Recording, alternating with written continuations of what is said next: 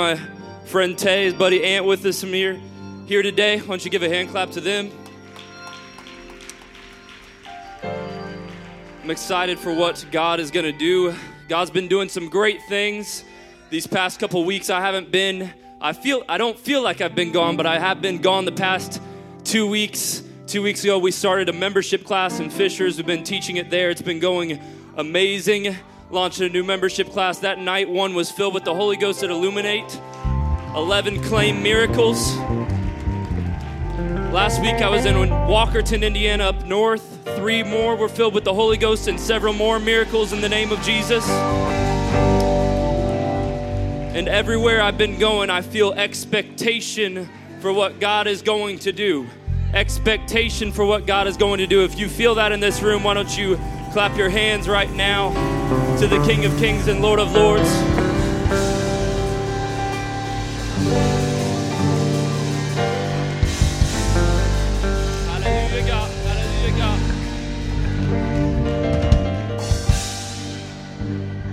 This, this pulpit means more to me than other pulpits. This is my church. This is my sanctuary, my, my place of prayer. Every time I step into this pulpit, I feel humbled by our pastor, by you all just humbled to be in this place. And the Lord normally, just specifically for this church, I feel like I preach different here. He normally gives me a strategic word from Him to deliver to this church, not something that's going to fade, not just a message, but a strategic service to take us where we need to go. And God has always responded to that.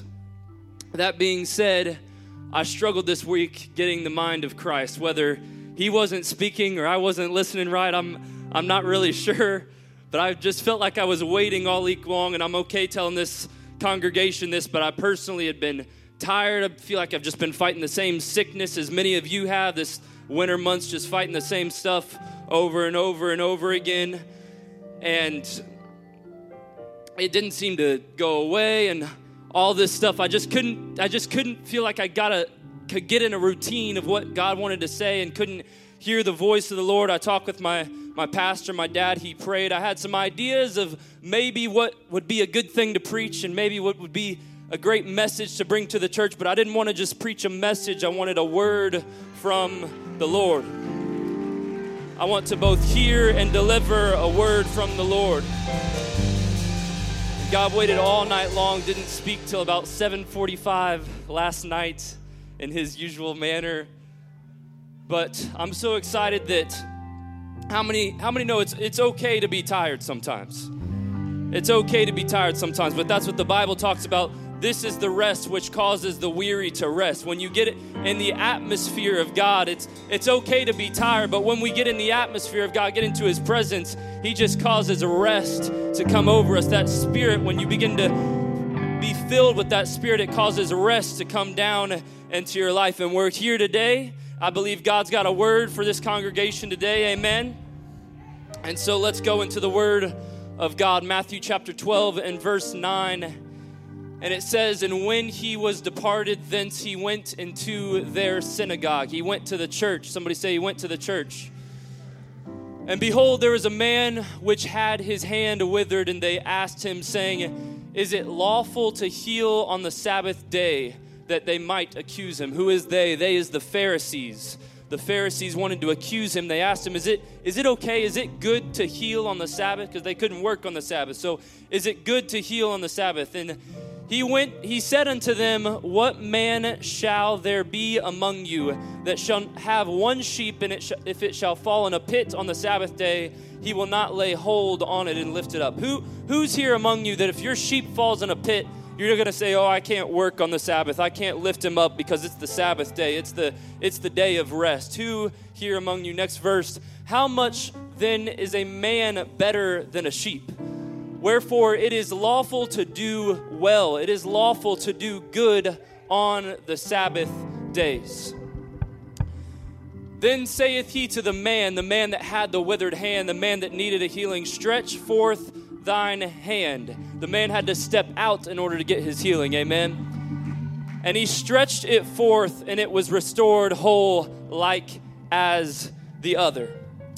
Got kind of an interesting topic here today, but as soon as I knelt down last night, God dropped this into my spirit, and I'm excited to preach it here today. I want to preach to you idle tradition. Idle tradition. One more time, can we lift up our hands, close our eyes, and begin to pray to the Master in this place?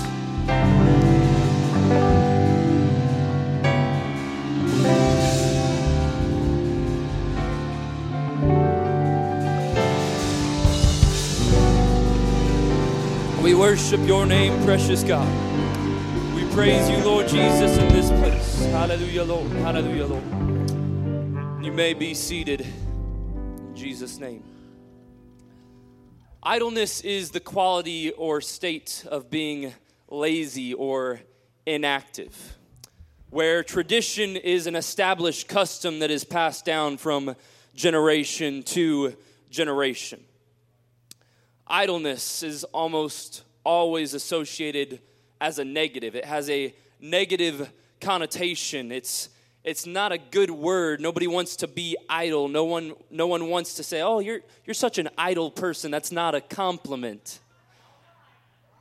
It's not a compliment to be an idle person, but tradition tradition can have good or bad connotation depending on how it's taking place. Tradition can be good if it's in the right context. Tradition can be a good thing.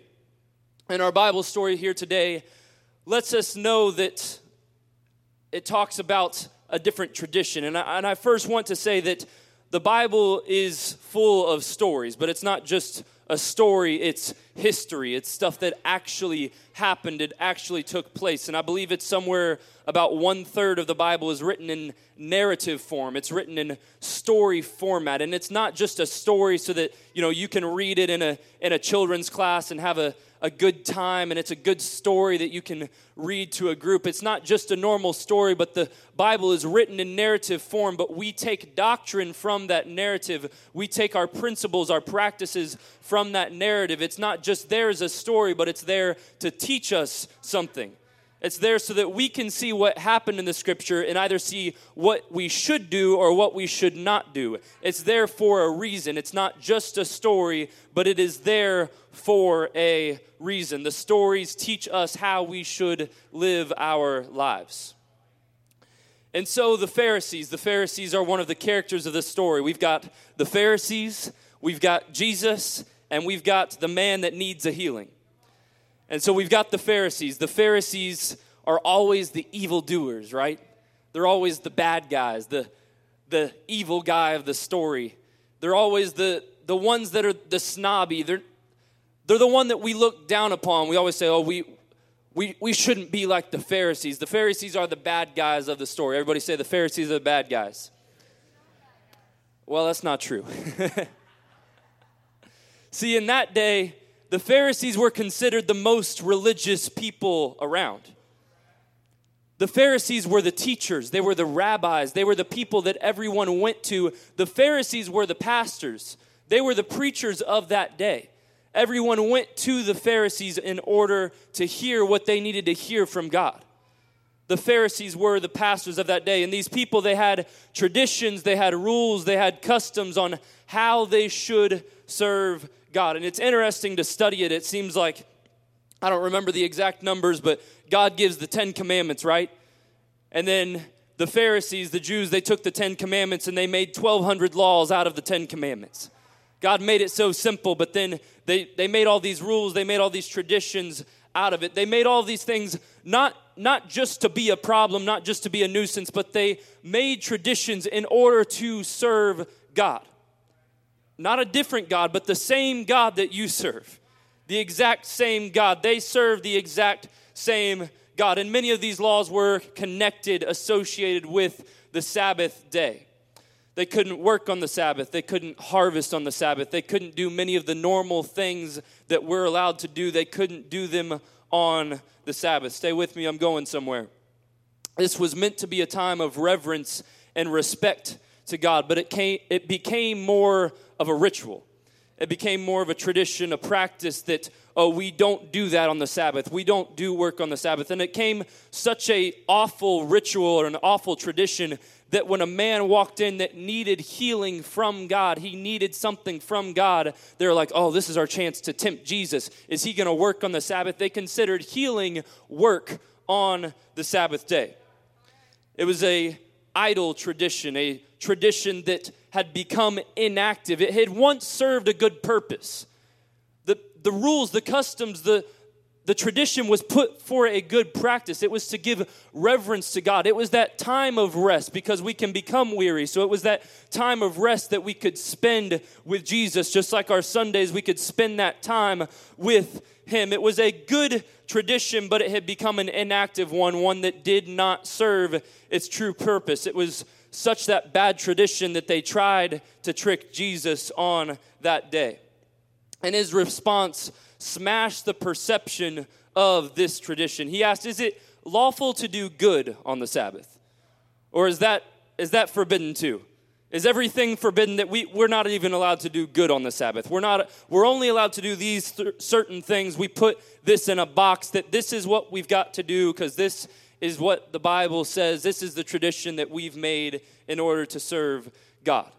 And so he's asked, is it lawful to heal? Is it, awful, is it lawful to do good on the Sabbath? Now, Jesus did not come to destroy their tradition completely, but rather to bring them back to the understanding, bring them back to the true purpose, bring them back to the first love of why the tradition exists, why prayer existed. That's why he taught on prayer. Not to say you're doing everything wrong, you should be condemned to hell because you're not praying the right way, but to bring them back and to say, hey, this is the real reason prayer exists. This is the real reason worship exists. This is the real reason that giving exists. This is the reason the Sabbath was created. This is the reason why we feed the poor. This is why preaching existed. Jesus truly came to fulfill the law. Amen.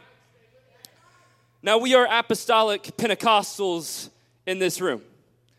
If you didn't know it yet, this is a apostolic Pentecostal in church. We're Pentecostal in experience and we're apostolic in our doctrine. We believe what the apostles taught and we practice what they did on the day of Pentecost. Now we have a certain tradition, a great heritage, a powerful story. This church has a powerful story, a story that dates back to the days of Pentecost where the Spirit was first poured out for the first time and they began to speak in other tongues. A story of William Seymour, a black man that united the races in a world shaking revival on Azusa Street in Los Angeles, California. A story of G.T. Haywood that came to Indiana preaching about the name of Jesus. A story of my grandpa Richard Martin that was once Catholic, studying to be a Catholic priest, but found the revelation of the one true God and came to the name of Jesus and married Mimi sitting on the front row and came to Muncie, Indiana and started this great church in the 1950s started this wonderful church. This church has a great heritage. This church has a great story. Clap your hands if you're thankful for the story. And each and every one of you are a part of that story. I don't care whether if this is your first Sunday or whether you've been here since the beginning. You're a part of that story. You're a part of what God is doing. God is weaving a story. This is the river of life, and where the river flows, everything will live. And this river does not stop, but it's been weaving through time. It's been carving out things. It's been changing the atmosphere and the environment of this city. And we have a great heritage. Pentecostalism has a great tradition. But your salvation does not depend upon your denomination. I want to say that again. Your salvation does not depend upon your denomination. There are many different denominations. Let me clarify that. There are Baptists, there are Catholics, there are Pentecostal, all these different things, but salvation does not depend upon denomination. The power this church has is not simply because we have the name of a Pentecostal church. It's not simply just in the name. It's not simply because we have a tradition and we have great music and we have rambunctious services and all these things. That's, that's not the power that this church has. We hold power because we have the truth and we act upon it. It's not just in the name of Pentecost, but it's because we have the truth of what the Bible says and then we act upon that truth. We do what the Bible says to do. It has nothing to do with the name. In fact, I've never said this over the pulpit before, but I believe that soon denominations are not going to look the same that they do today. I, I don't believe that they're going to look the same as they do today. I believe that denominations are changing. It may not change the name. I believe that we're still going to have the names that exist over time and the, the names that's that's not going to go away. But the thing that's going to be different is people are getting hungry for the truth. People are getting hungry for the truth, and there are people outside these doors that may not be Pentecostal, but they love God and they're searching for more of Him. They're searching for deeper things, they're searching for truth. They may still keep their names, but it, more and more people are beginning to see the revelation of Jesus Christ, the doctrine of the one true God. More and more people are starting to realize that it's all in the name of Jesus. More and more people are starting to realize that it's by the Spirit, and the Spirit comes through speaking in other tongues, just like the Bible says. More and more people are saying, There's something more. There's something more out there. There's something more. And more and more people are experiencing this truth. Everybody's speaking in tongues. I didn't include this in my message, but I want to talk to you about it for a little bit. I just got back from Bangladesh, and many of you have wanted to hear some reports about Bangladesh. We gathered in Bangladesh, about 40 of us. And in those crusades, there were about 10, 12,000 people that gathered together. Bangladesh is 90% Muslim, 89% Muslim, 10% Hindu. They, don't, they, they aren't Pentecostal. They aren't Pentecostal over there. It doesn't look the same, it doesn't act the same, but they're hungry for the power of God. They're hungry for what God is doing. By the time we left those crusades, there were over 7,000 notable miracles and over 7,000 were filled with the Holy Ghost. My roommate Jordan began to lay hands on a little baby that's ear was completely deformed and his ear was opened up as he took his hand away because people are hungry and they're coming, they're coming, they're coming, they're coming, they're coming where the power is, they're coming where the truth is. They may not come in here, they may come in here for a service and then go back to where they are but they're coming to the truth. They're coming to the truth. They may not have all the same traditions that we have. I'm not talking about doctrine, but they may not have all the same traditions that we have, but they're to believe in the name of Jesus because it's in the Bible. They're to be filled with the Spirit because it's in the Bible. They're to know the power of holiness because it's in the Bible. They will experience healing because it's in the Bible. They will praise God because it's in the Bible. And whether we see it or not, I'm telling you here today, there are people that are hungry for what God is doing in this end time.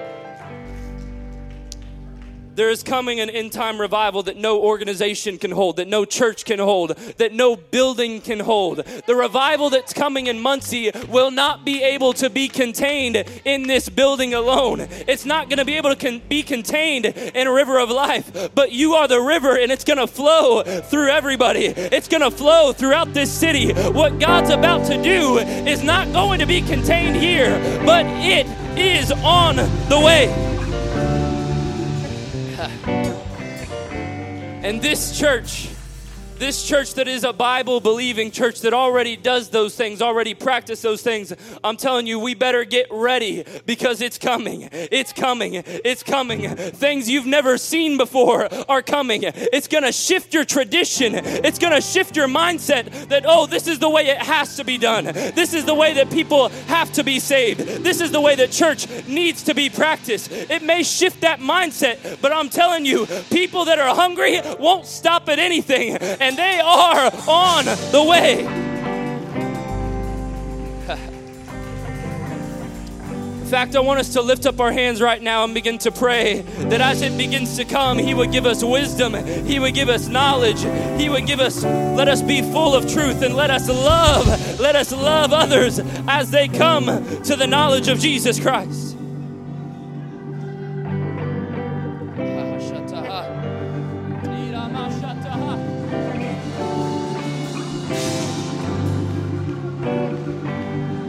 on, let a mindset break in somebody right now. new doors, new opportunities are coming. Now, all of that being said, I wouldn't take any church in the world over this church right here. I wouldn't take. That was a terrible response. I wouldn't take any church in the world over this church right here. I love this church, and this church is built upon godly traditions that are going to facilitate in time revival, global harvest, global revival, right here, right here, beyond anything that we can imagine. Beyond anything that we can imagine. But I'd like to preach to you today against idle traditions, traditions that have lost their purpose, their reason. I'd like to preach to you today the reason why we are who we are. The reason that we exist, the reason we are a revival church, and the reason that we do what we do. We love God. This is a church of love, grow, serve, flow. That's the vision that our pastor preached. We're a church of love, grow, serve, flow. We love God. We grow in faith. We serve others. We flow to the world. But these are not just words, but this must be actions. And there's reason behind those actions. There's reason behind these principles. There's reasons behind these words. I'm going to tell you today three traditions of River of Life, three traditions that must not become idle. They must not cease in practice and they must not cease in purpose. They must not become inactive in practice and they must not become inactive in purpose. The first tradition of River of Life, a pillar of this church, a foundation of who we are, I'd like to bring to you today is prayer.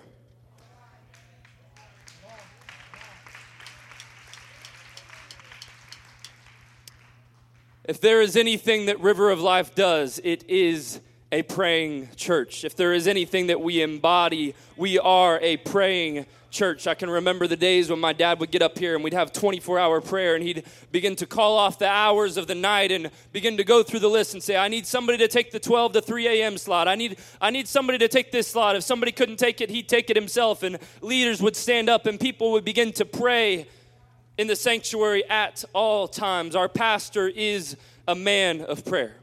This church is a church of prayer. If it wasn't for prayer, I wouldn't be standing before you here today. I can only preach because I learned how to pray.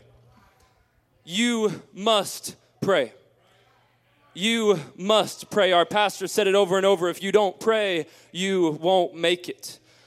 What is prayer? You all know this, but prayer is relationship with God. It is talking with Him. It is communing with Him. It is worshiping with Him. It is our friendship with Jesus Christ. It is the connection point. When we pray, we're making audience with the King, we're making audience with the Master. When you pray, you are literally talking to God. You're building a relationship with the King. Prayer is relationship with God. I'm going to be harsh for a minute, but I'm reaching for somebody today. If you don't pray, you don't have a relationship with God. If you if you don't pray, you don't have a relationship with God. If the only time that you've ever talked to God, if the only time that you've ever prayed is when you committed your life to Jesus Christ and you said, Okay, I'm coming to you, I'm giving you my all, God, and that's the only time that you've ever talked to Jesus, that's not a relationship, that's a one night stand. That's what that is. It's not, it's not a relationship with Him, but that's just a one night stand with Jesus. If the only time that you ever pray and begin to talk to God, if the only time that you ever feel the presence of God is in here on a Sunday, that's not a relationship. That's just a fling. And a fling ain't gonna make it up there. Ain't nobody with a fling getting into heaven, but you've got to have a relationship with Jesus. You've got to have a relationship with Him. I wish that a prayer revival, a revival of prayer would shake us and stir us in this church. We've got to have a revival of prayer. Lord, shake us with prayer, stir us with prayer. Let us have a relationship with you like we've never had before. We've got 24 7 prayer sheets. The church is open 24 7 for prayer. And I'm going to be honest, I see the same names on here over and over again. And I don't see enough names on here of what's going on because if this if this sheet represents the only people that are praying in this church, and I know that it doesn't completely, but if it would represent the only people that are praying, we're to have a small congregation up there. But we've got to get prayer involved. We've got to get prayer involved in every facet of our life. We've got to pray. We've got to pray. Everybody wants a relationship with God. If they truly ask themselves, there's a hole in everybody's heart for that relationship with God. He designed us to have that. And everybody wants a relationship with God. And the way that we create that relationship is through prayer. Sister Dyer's got key fobs and I haven't been seeing a lot of key fobs being passed out. But when people come to our church, they should come knowing that this church is a church of prayer. They should come knowing and being able to feel that this church is a church of prayer. When new members come in, the first things they should know is hey, you can get in here and pray at any time. You can have a relationship with God at any time. The first thing we should do is hit on prayer because prayer builds that relationship. We ought to pray. We ought to teach prayer. We ought to disciple in prayer. We ought to have prayer meetings going in houses all across Muncie. You all saw that video of the sister in Louisiana who started a prayer meeting in their house, and now there's over a hundred people coming to that house. It's doing things, it's shaking things. Healings are taking place in a prayer meeting, conversions are happening in a prayer meeting. If we get back to prayer being the number one thing in our life above all else, it's all down to prayer. We have to have stuff happen in prayer. I never do this, but they deserve the recognition so God can get the glory. Those that are a part of Illuminate Campus Church, I want you guys to stand up real quick. Those that are a part of that and been praying this week, been praying throughout these weeks. There's several here. Every single week, every single week, every morning, we've got a prayer team, whether it's two or three people. People are praying on campus.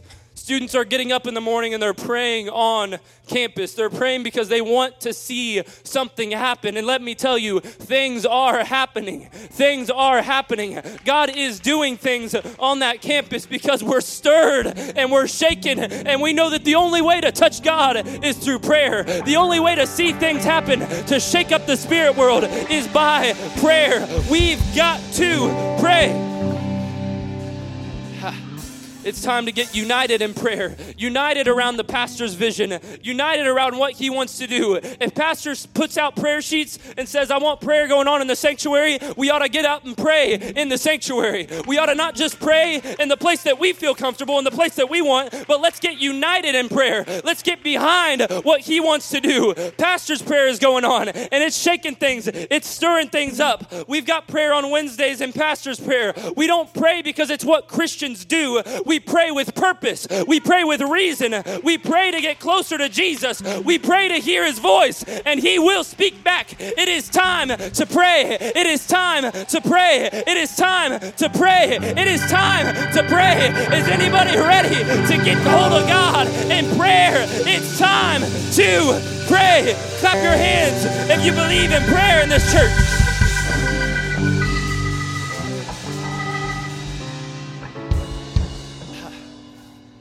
The second tradition of this church is we are a church of praise. Now, I'm already preaching hard, so I'm not going to stop now. I'm just going to get it all out in, in one spiel. But I remember the days of, as a kid, when this place would absolutely explode in praise. On Sunday nights, it would just absolutely erupt in praise, and you, the service would just go crazy. I remember sitting as a kid and thinking, I'm a part of this, and this place is, I, it's just crazy. It's just crazy. These people that are in here, this the stuff that's going on, the people were running and shouting and dancing and worshiping God. And it wasn't just a, a handful of people, but everybody was involved in praise. It was explosive praise. Now, elders, don't hate me here, but I don't believe that the glory of the past should be greater than the present. Amen. Thank you for that. I'm thankful for my heritage and I'm thankful for the past. But I believe that today, today, today is the greatest hour of the church. Today is the greatest hour of the church, not because my generation or, or my age group is better or greater than anybody else because there are things that we've got to get a hold of. I, I try to get around my grandma as much as possible because I want that anointing. But let me tell you, the things that are happening today, the things that are going on today, the glory that this generation is going to see is going to be greater than any other generation because the Bible and the world demands that it must take place. I'm ready to see the former and the latter combined together. I'm ready to see the glory cloud begin to shape across this earth. I'm ready for it to cover the whole earth. I'm ready to see praise erupt in this place. I believe that the former and the latter rain are coming together. It's been spoken by elders in my life that have seen great things take place, but they've said, You're going to see greater things. This is the generation that God's chosen. I don't know why, I don't understand it, but this is this is the generation that's God chosen. I've heard some great things and some scary things that this generation is about to see take place in these end time days. But the world is coming to an end, and this generation is going to see an explosive revival of praise. And guess what? If praise was explosive back then, I believe it needs to be dynamite today. If it was explosive back then, I believe it needs to be dynamite today. There are times in this room I don't see praise match the God that we serve. And I'm not talking to the whole church because I know there's a handful that you're going to praise whether the music's off key, whether anything's going wrong. I see people that are in here praising with no worship going on, no music going on. I'm not talking to those people, but I'm, but, but I'm talking to the whole church here. Everybody's got to get involved in praise. Everybody's got to get involved in praise.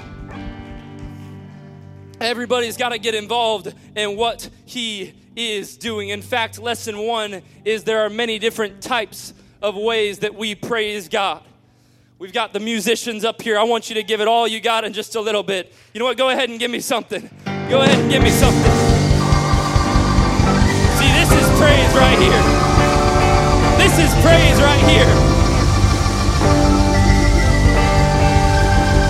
This is worship right here. What is praise? Well, praise is we bow down, we worship Him. But when we praise Him, we begin to lift Him up. We lift God up. We make Him bigger. We magnify Him. He becomes bigger than your circumstance, bigger than your problems, bigger than your own life. Praise God and take the time and energy out of our days to say, Jesus, I give you the glory, I give you the honor, I thank and praise your mighty name. That's when God responds to what's going on in this place.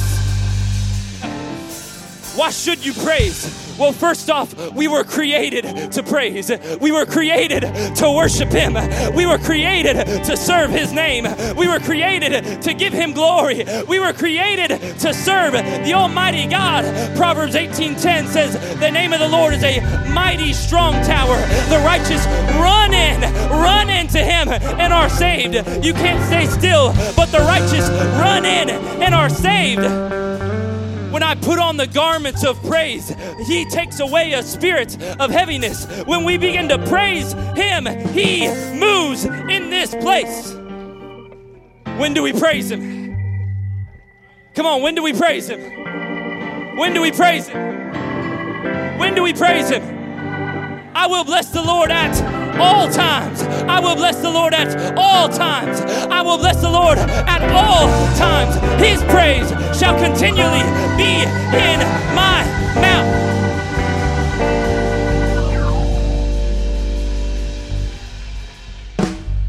Praise ye the Lord.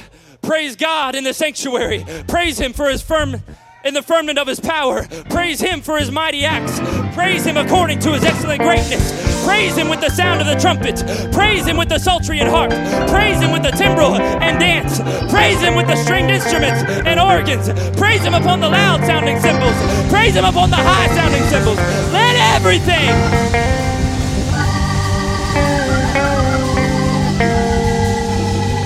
Is there anybody that wants to praise him in this place? Come on, somebody take about 30 seconds and just praise Him right now.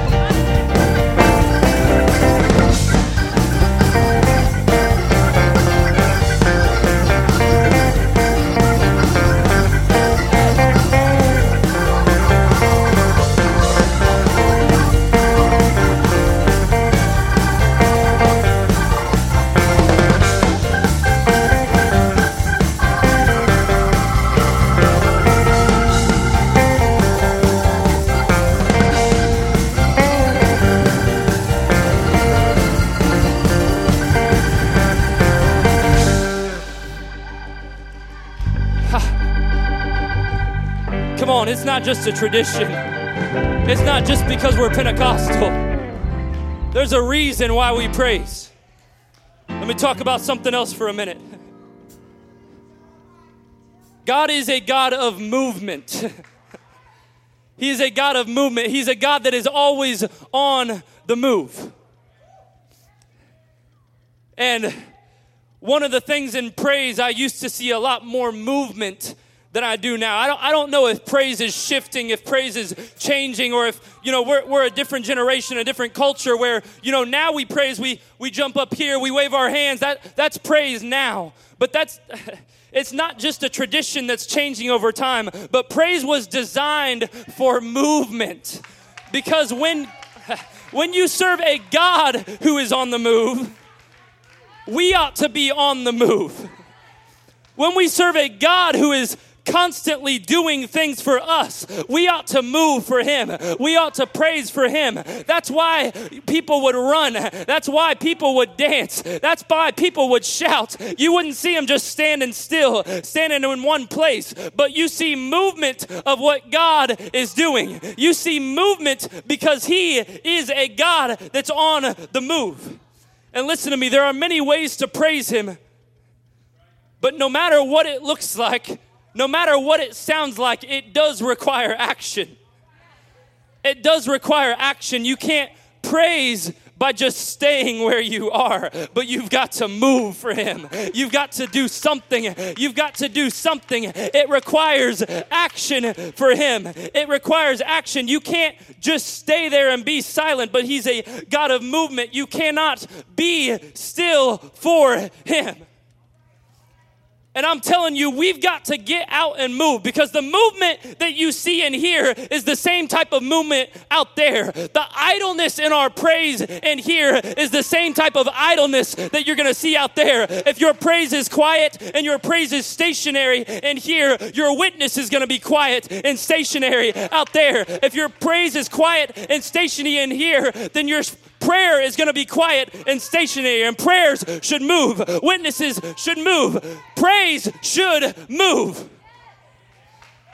And so, one more time, we're going to try that again. I want the music to get up again. And we're going to begin to praise Him.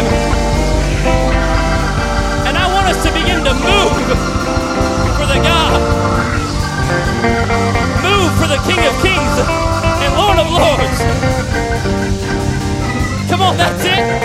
That's it. Are there any choir members in here? Mary, I want you to get down right now. I want you to get down right now and just begin to lead this place in praise and lead this place in worship.